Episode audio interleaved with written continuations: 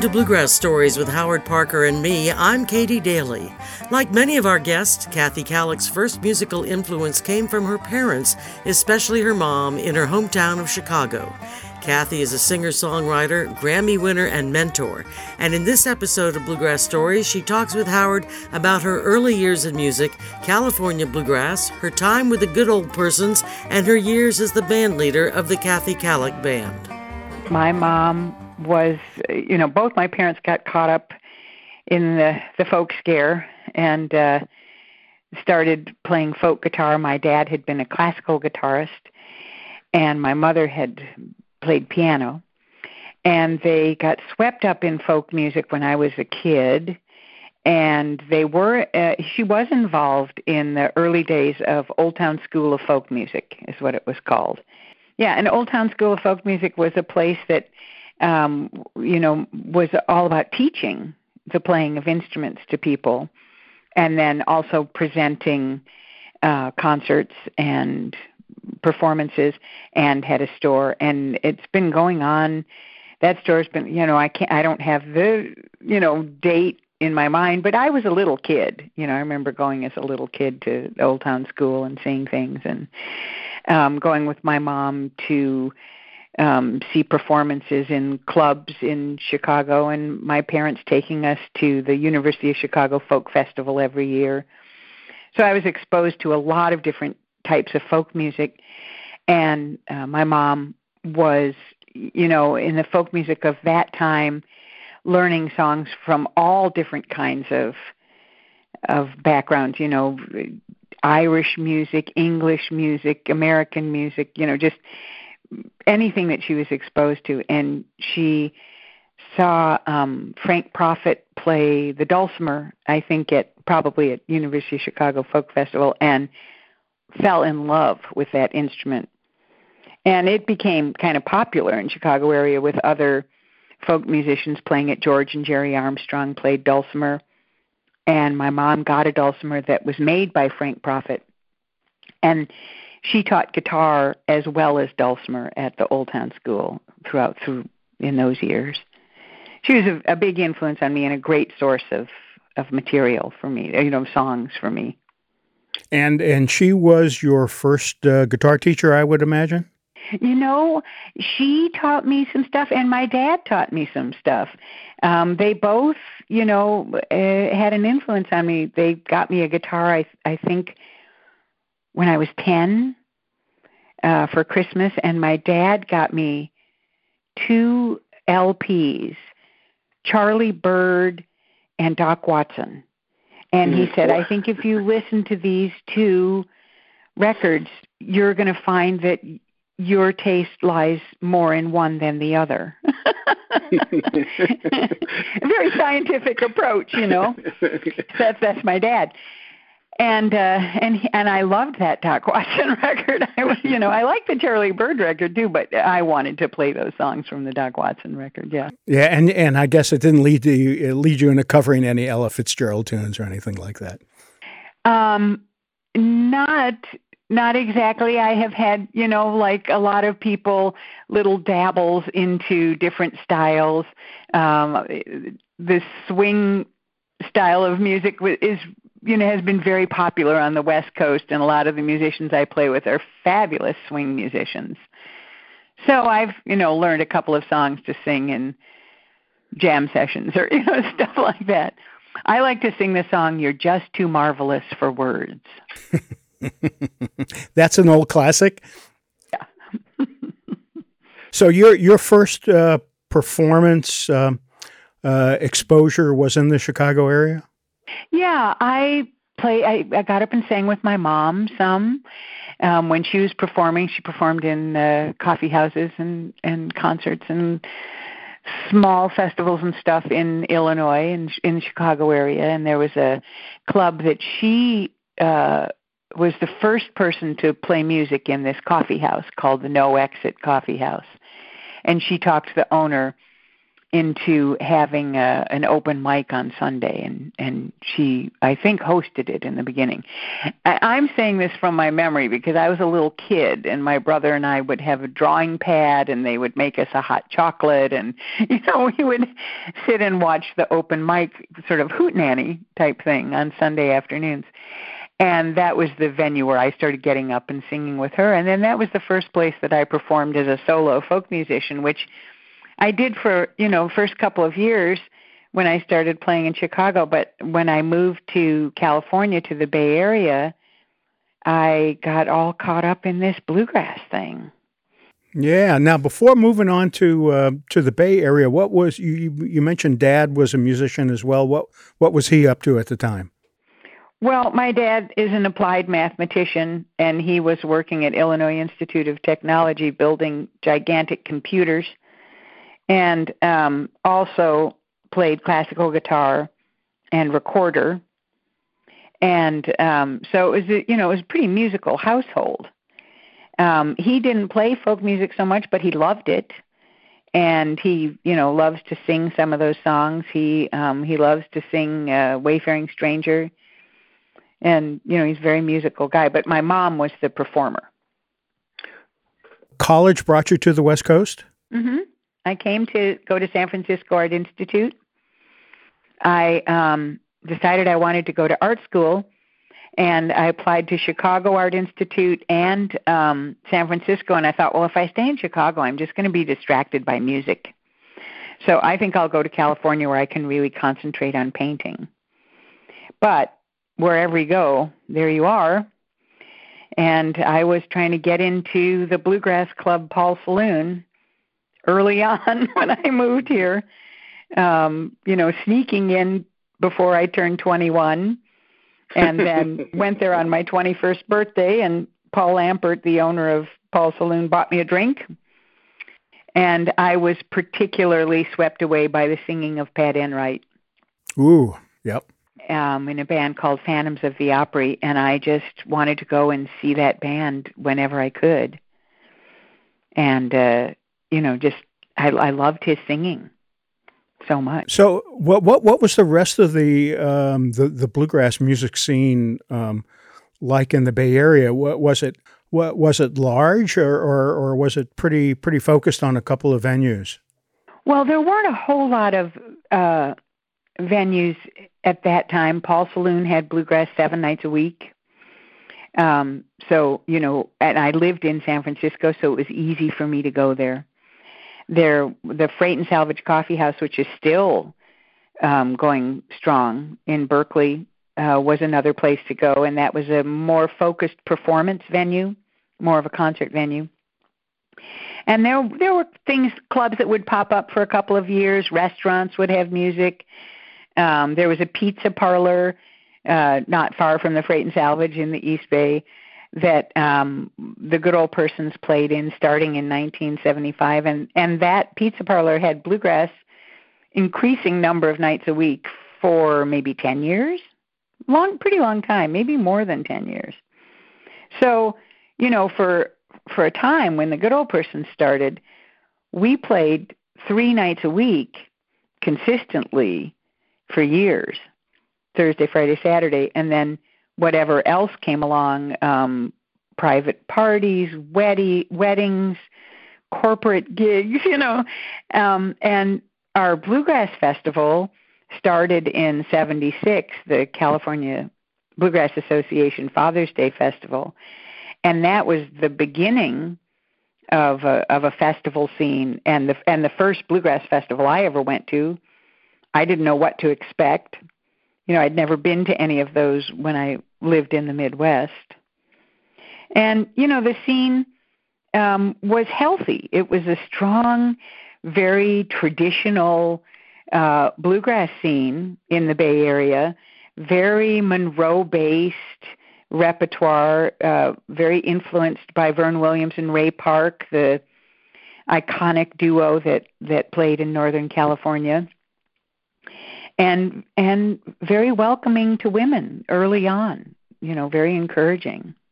So how did you transition from becoming a I wouldn't say a passive listener, but a fan to actively performing. I mean, jumping ahead a little bit, of course, to the good old persons. How did you manage to meet these other folks in the band? Did you meet them at the bluegrass festivals or at other local venues? And what was the thought process of putting that band together? Went to what was Sweets Mill? Sort of a music camp, I guess, or of a getaway in the woods. People went.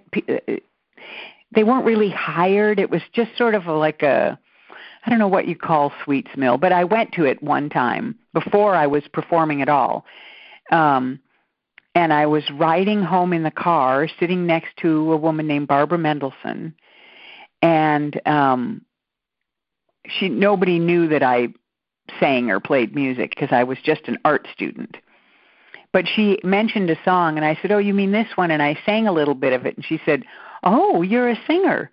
And I said, "Well, I have been, but it's not what I'm focused on right now. I'm really trying to learn to be a painter."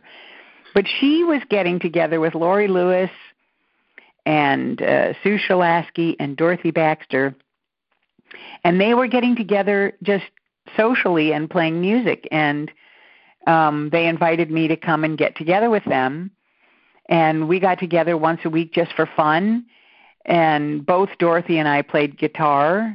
I didn't really know how to play bluegrass guitar. I was more of a finger-picking guitarist, and I had been learning to play flat pick to accompany fiddlers at fiddle contests. But Dorothy was a real guitar player, so I got drafted to learn how to play the bass. And we decided to go into Paul's Saloon on the open mic night and just play three songs and knock everybody's socks off just to show that we could. It was kind of audacious of us and bold. And? We worked up three songs, and we went in, and it was a smash success, and Paul Lampert asked us if we would like to start playing Sunday nights immediately. We said, well, we need to learn some more songs. So we took a few weeks, and we hunkered down, and I learned how to play the bass. And we learned enough songs to play four sets, although we repeated some towards the end of the night. And we were just off and running, playing once a week. And, it caught fire pretty quick, the novelty of the five women playing. And Channel 2 News came and did a piece on us. And were you a bluegrass band at that time? The early Good Old Persons, it was interesting. It was hard to categorize at the time, although I think everything we did would fall under the greater umbrella of bluegrass band now, because, bluegrass has kind of opened up a lot. We played old-time songs. We played some Irish music. Barbara Mendelsohn, who now is Josie Mendelsohn, she changed her name. The person who brought me into it played clawhammer banjo and hammered dulcimer and spoons. She's a genius on the spoons. And so, people that were traditional bluegrassers really quibbled at us. You're doing Irish music and you have a clawhammer banjo. That's not bluegrass. And we were singing bluegrass songs, but in the wrong keys, And so, and we all kind of swapped instruments at that time. I remember there were a couple of songs I learned how to play the clawhammer banjo, and old time songs. One called "Didn't Ramble." I played banjo on that. I played rhythm mandolin, on things. We all tried to play the fiddle. We just, it was a very loose and open thing. And I started trying to write songs right away because that's what I'd been doing when I was a folk singer in Chicago. And, I had a hard time finding songs that in the bluegrass repertoire that were about me and my experience. So pretty early on, I started trying to write songs, and it's hard to write a bluegrass song, much harder than it seems at first. Took me a few years to get a bluegrass song going. Persistence paid off. Yes. Well, I was studying the form. I was I was studying fine art painting. I was studying art history. And I think a lot of that way of learning things transferred over to my learning of bluegrass. You know, I wanted to learn the art history of bluegrass, you know, learn about Bill Monroe and learn the masters, you know, study the masters first and try and learn to sing like Lester Flatt if I could. You know, try and pick up on all those specific bluegrass nuances rather than just singing like a folk singer singing a bluegrass song. And this is sort of probably a good time to ask you what was the scene like for women in the in the Bay Area? I mean, particularly if I recall the Good Old Persons. By the time I started listening to GOP, you guys weren't what I would really call a traditional or a classic style bluegrass band. What happened during that time for when you first got started and let's say when the band finally hit its stride? It was a very traditionally based scene, and you know, there were some bluegrass musicians in the Bay Area were more rigid than others, but the scene had been welcoming to women early on. Bob and Ingrid Fowler were the first musicians to perform at Paul's Saloon and talk Paul Lampert into even having music there. Ingrid Fowler played the fiddle and sang, and I think was the front person for that band. That was before my time, before I moved out here. There was a woman named Susie McKee who was performing before I started playing, and I went and saw her. Markie Sanders playing mandolin and bass. There were women. Markie Sanders played with Vernon Ray. There were women playing in the scene in the Bay Area before I got here. It wasn't super common, but it existed. And the men in the bluegrass scene were, for the most part, welcoming and encouraging, and liked to jam with us and, you know, would quibble, but no, you can't do that song in C. That song's played in A. And well, you know, we'd have to argue a little bit about it. But you know, while the Good Old Persons was forming and coming up with its signature sound, we got to go and see Bill Monroe play in San Francisco at least once a year. He would come through on tour. We got to see Ralph Stanley. The J.D. Crowe and the New South. Everybody came through San Francisco, and we got to see them play. So, you know, we got to watch traditional bands play, listen to all the records, learn the form. But for me, myself, while I was learning as much as I could about bluegrass, I was trying to write my own songs. So I was, you know, trying to crack the code of bluegrass, but I was also, trying to invent something of my own. And the people that got into the Good Old Persons, pretty much every single person that was in the Good Old Persons was coming at it in that same way, wanting to play traditional music, but also wanting to make something of their own. So when we had Sally Van Meter come in to play banjo and dobro, and after a while she stopped playing the banjo because obviously she was a dobro player. Obviously. Yeah. You know, she had a voice that was very distinctly her own. Of course, she had listened to other dobro players, but her sound on the dobro was so recognizable and distinctively her own. And the same for John Reichman on the mandolin, who, you know, played a wide variety of styles of music, but he started writing his own tunes, and he was playing with Tony Rice, you know, for part of the time that he was in the Good Old Persons. And so the band just became a venue for creating our own sound, combining the influences of different styles of music, but bluegrass-based in instrumentation and in its roots.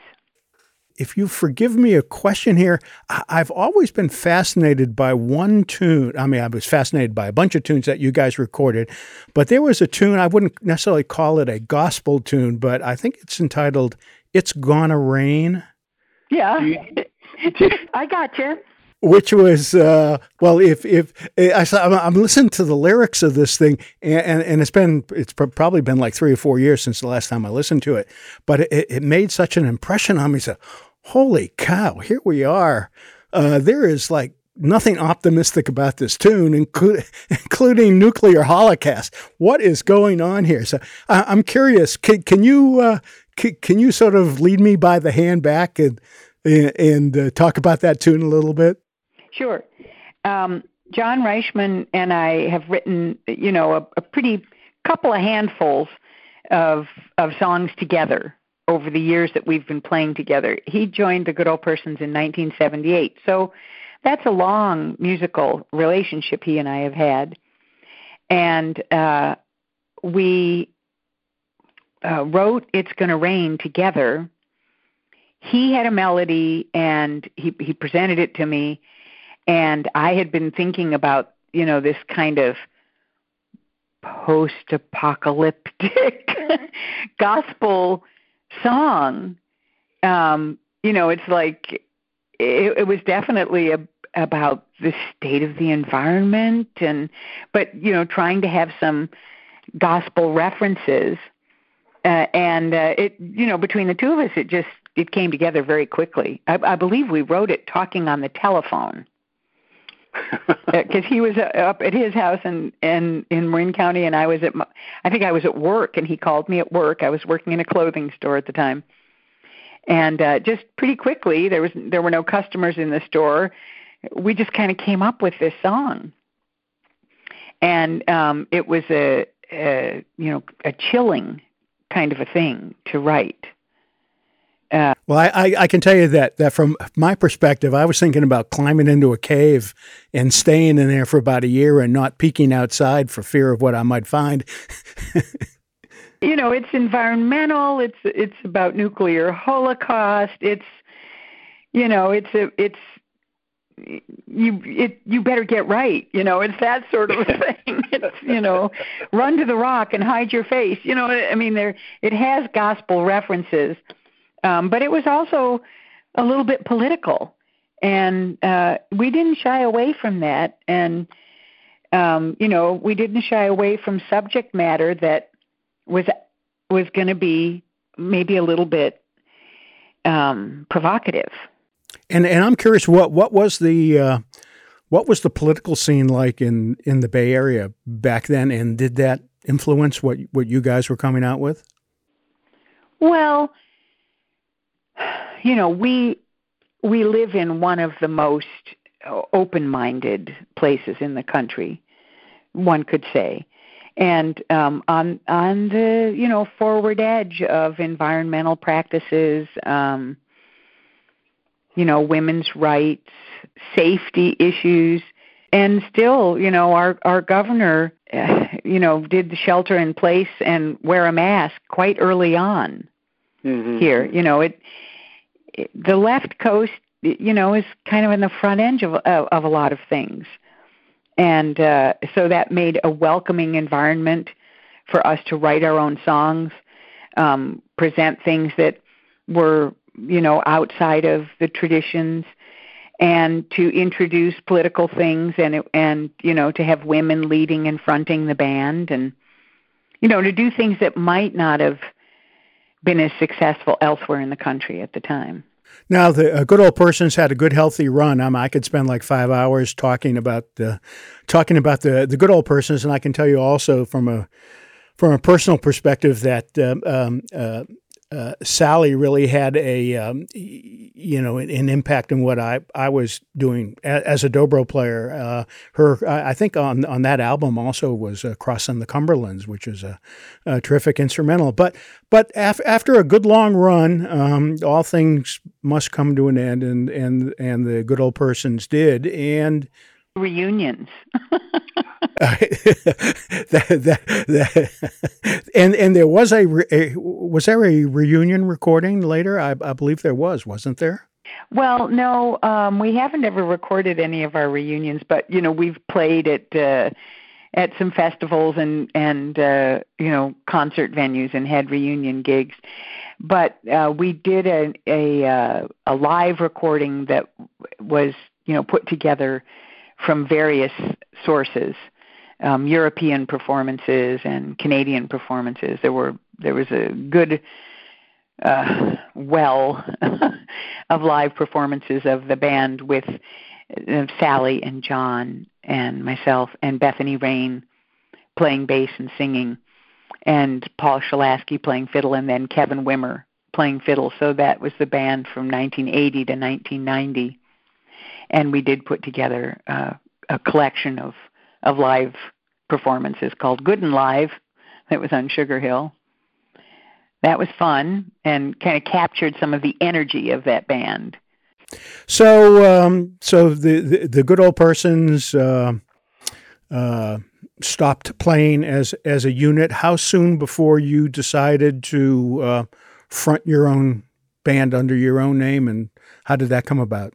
Well, little bits at a time, things changed. I started playing with Keith Little and John Reichman and Todd Phillips, and we put together a band called the Little Big Band that played for about 3 years. And that was when I coincided with me getting on the Sugar Hill label. But we never made an album of the Little Big Band, but a lot of the material that we developed in that band wound up on the Sugar Hill Records. And then I needed a local band because Keith was living in Nashville and John was living in Vancouver, Canada. And I put together a local band, and we were trying to come up with the name of the band, and every time we got together to rehearse, I would suggest different names. And finally, one of the people in the band, and I think it was probably Tom Bekeny, the mandolin player, said, "I think it should just be called the Kathy Kallick Band." And I said, no, I think a band should have a name. You know, the bands that you know, Hot Rise and Nashville Bluegrass Band, you know, bands that have names, Johnson Mountain Boys. And the other two people in the band, Amy Stenberg and Avram Siegel, said, "No, we want to call it the Kathy Kallick Band." And one of them said, "You know, if you don't like the name, we'll just get a different guitar player." Begrudgingly, I went along with it being called the Kathy Kallick Band, and that's been, you know, my vehicle for performance since I think 1996 is when that started, when the album "Call Me a Taxi" came out on Sugar Hill. And by the way, in the Kathy Kallick Band, I'm assuming that Kathy Kallick signs the paychecks. She does. It's her name on the bank account. But it's a very egalitarian group. All decisions are made by the group. I like to have everybody have input on, you know, what songs we're going to do, even the songs I write. You know, I make a little demo of a new song, and I send around these demos to the band, you know, particularly this current band that we've had together for, 11 years now.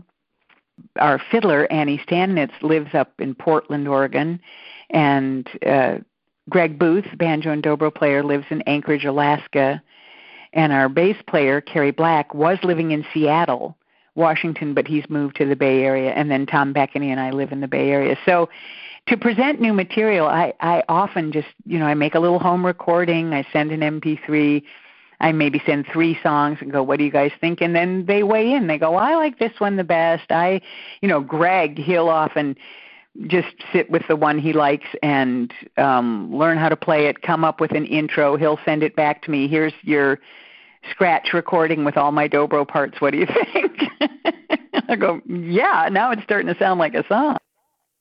Well, you know, what interests at least some of our listeners who are band leaders in the making. Now, You just pointed out several challenges you have as a band member, and I'd like to explore that for a bit. Number one, as you mentioned, you've got it's really not a local gathering. You've got personnel spread all over the place.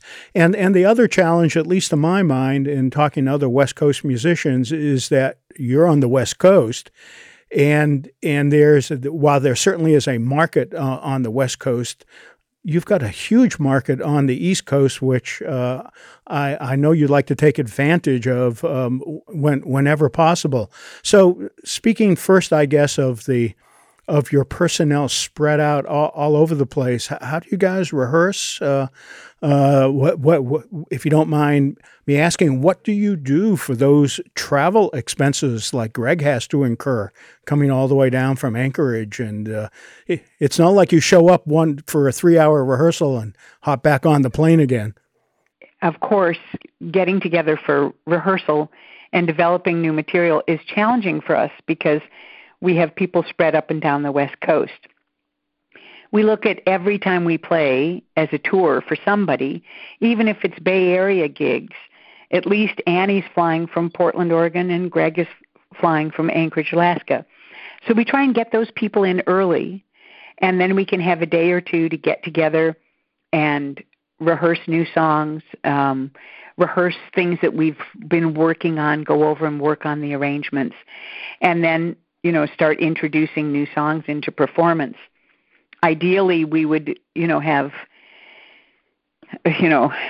designated rehearsal space and time. But it's worked for us over the years. If we have festivals on 2 weekends, we try and have days in the middle there where we can have good repertoire developing time.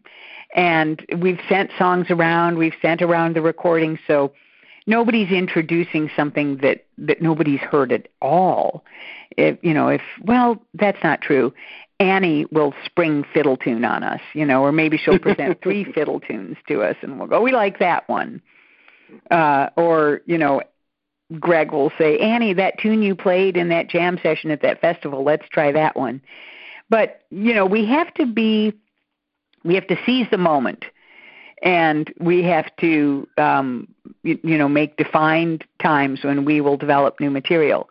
And it's been challenging, but it definitely works, and everybody's really good and quick, and we make recordings of the rehearsal so everybody can go away and work on it. And then when we come back, it's getting better and better. Playing on the East Coast is, of course, also really challenging for us. We're not well known. We don't get back there on the East Coast often enough to be household names. We've, of course, come to IBMA and showcased and tried to, play as much as we could. Thank goodness for the Boston Bluegrass Union. They've, been supportive of us. And, of course, Delaware Valley, Carl Goldstein. That, that is such a wonderful festival. And we feel so just grateful to be able to come and play that festival and play for people on the East Coast. And when we come back a second time, people remember us, and, it's hard for us to do, but we love to do it. So, we'll continue to try and come back as much as we can. And have you made inroads to other festivals in the East Coast, or is it predominantly those 2 festivals? Question. Have we made inroads? Well, we'll just see. We've played other things over the years, but, festivals come and go. We it's unprecedented in our lifetime. And, everybody is just getting through this as best they can. I know a lot of musicians who are doing their homemade shows in their living room where they put it out on the internet, and virtual little concerts and stuff like that. My band can't do anything like that. We're just too far apart. There isn't yet a way to have 5 people in different locations all play on their computers and have it work out. Of course. And it's been interesting. For me personally, I've learned that I'm a very social musician. what I love, the zing for me, is playing music with other people. And, you know, but for all these decades, between performances, I'll play guitar with my metronome, you know, to just practice bass runs and G runs and play in time.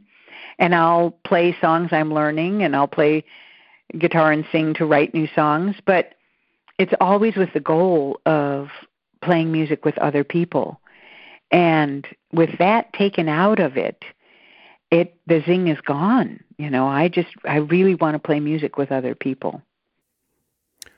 I'm curious, how do you guys record?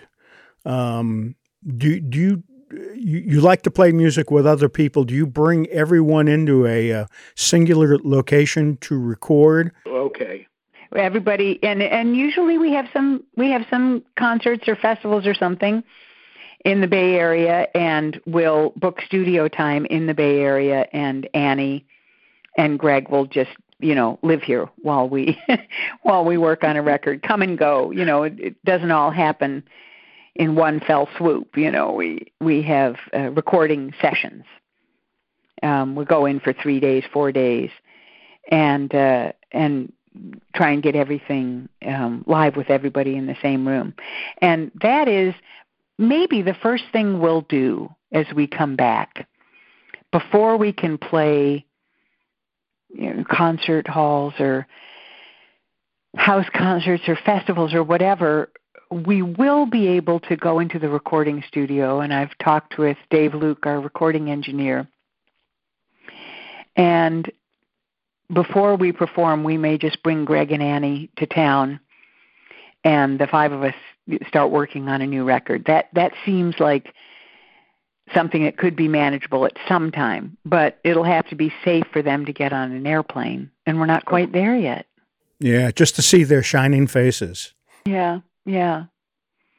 And, you know, we have a recording budget that comes from all the CDs that are sold, and all the royalties and everything just goes back into our account.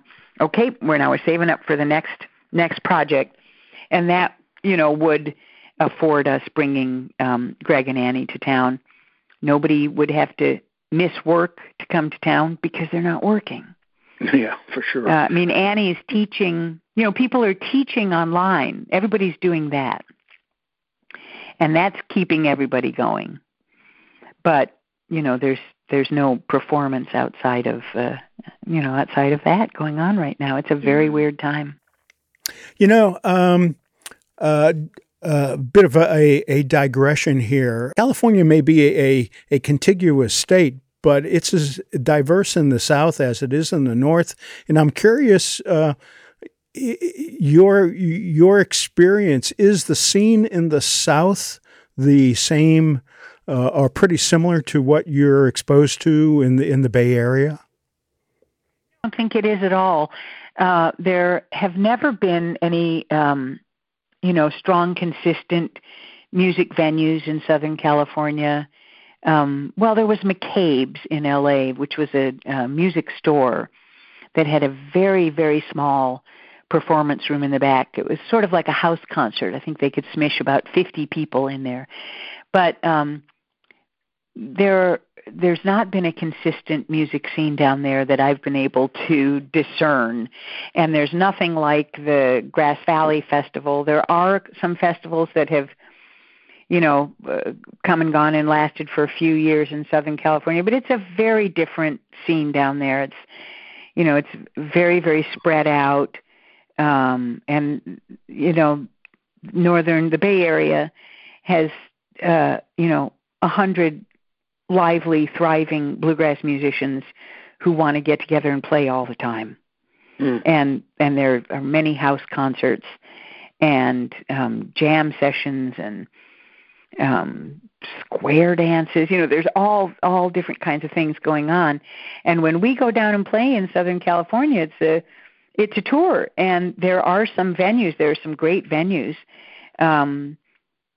You know, and there's a couple of colleges that have concerts, but you know, it's a long drive from one thing to another, and there's no central scene. You know, there's nobody saying, hey, that's great, you're down here, let's have a music party, let's get, you know, 25 other musicians over. It just, things like that don't seem to happen in Southern California.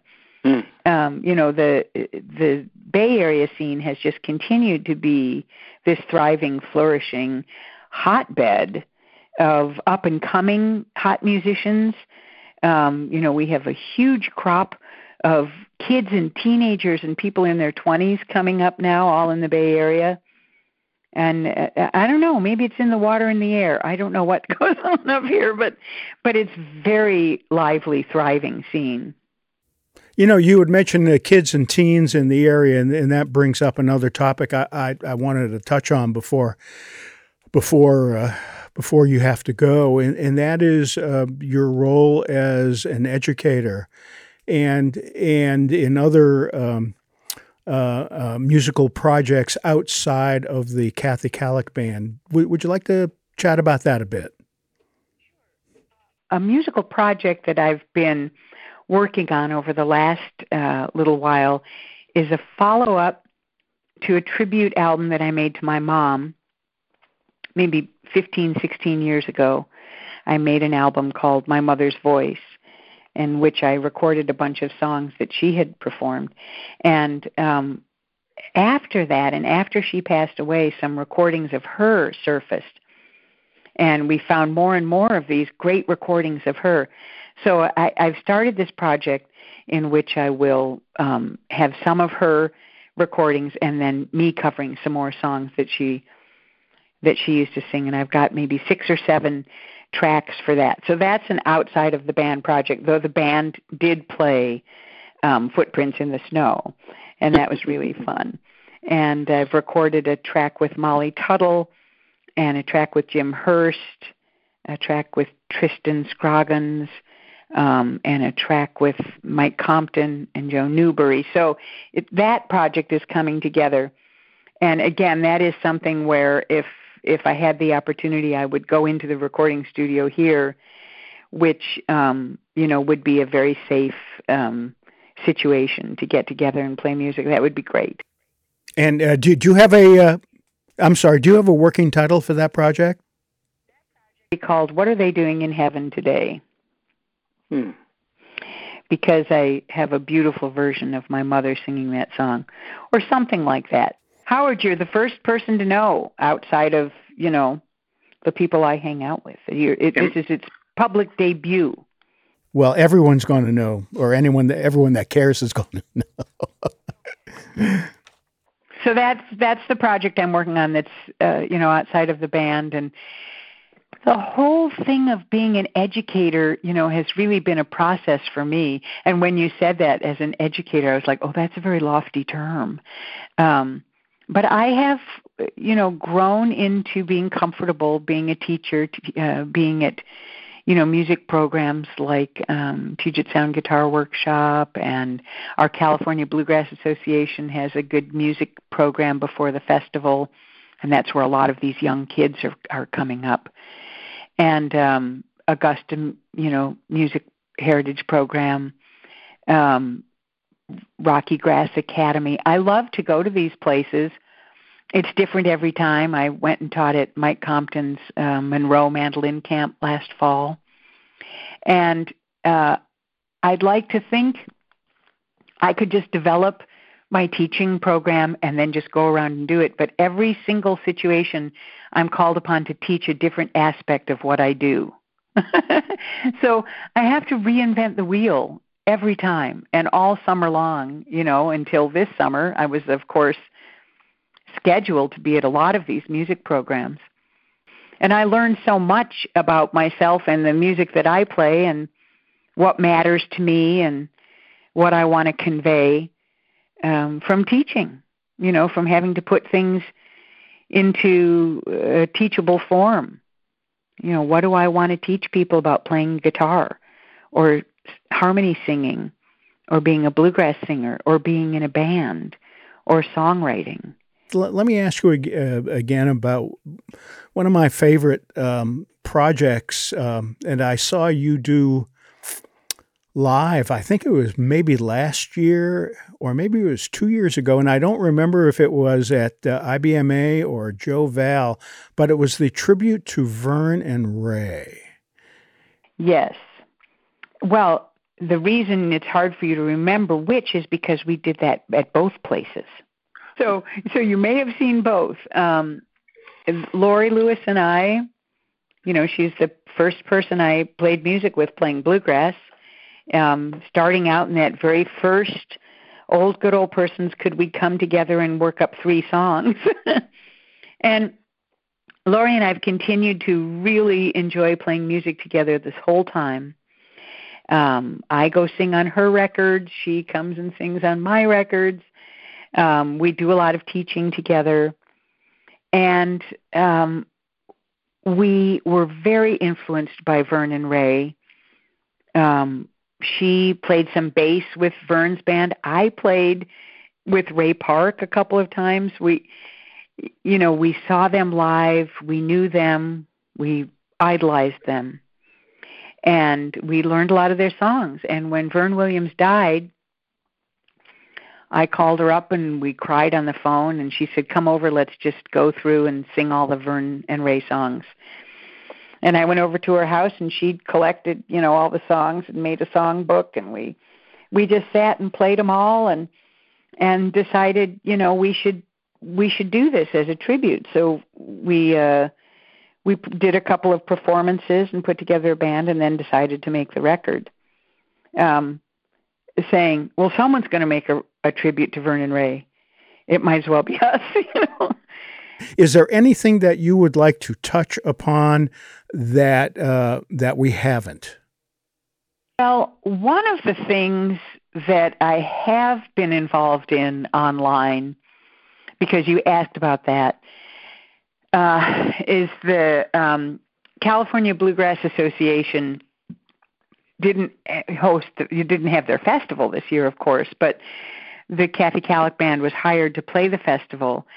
And what the CBA did was they did online webcasts called Turn Your Radio Online. Clever. Yeah. And we put together 5 songs from a performance in Berkeley. And Irene Young was the videographer. And they're all songs from the most recent Kathy Kallick Band album called Horrible World. And that, packaged 5 songs is available on the CBA Turn Your Radio Online webcast. And it's a long broadcast, but, about 2 hours in, here comes the Kathy Kallick Band. And we played 5 songs from Horrible World, and then we played the song Time, the title song, from the album called Time, and something else, one other thing. So that's one online thing that we've done. And we had this performance from September 19th, 2018 that we, could pull these tracks from. That was really fun for us. That album, Horrible World, came out in the fall of 2018, and we were just kind of still riding high on it, and finally learned all the songs, and just about ready to start thinking about the new recording project when, the shutdown happened, and we haven't been able to do that. Yeah. Well, if folks want to learn more about Kathy Kallick and the Kathy Kallick Band, where can they get information? They should go to our website, which is www.kathykallick.com. How convenient. Yeah, and it's easy for me to remember. And you could learn pretty much anything you want to know about the band right there. Kathy, thank you so much for your time. I want you guys to stay safe, and I trust that we'll see you on the East Coast sooner than later. I hope so. I really hope so, Howard, and you too, stay safe. It's been really fun to talk to you. That was Kathy Kallick talking with Howard Parker about her early years in music, California bluegrass, her time with the Good Old Persons, and her years as the band leader of the Kathy Kallick Band. To learn more, visit www.kathykallick.com. That's spelled Kathykallick. You can hear other episodes of Bluegrass Stories on SoundCloud, Facebook, Apple and Google Podcasts, and at katiedaly.com. I'm Katie Daly. Thanks for listening to Bluegrass Stories.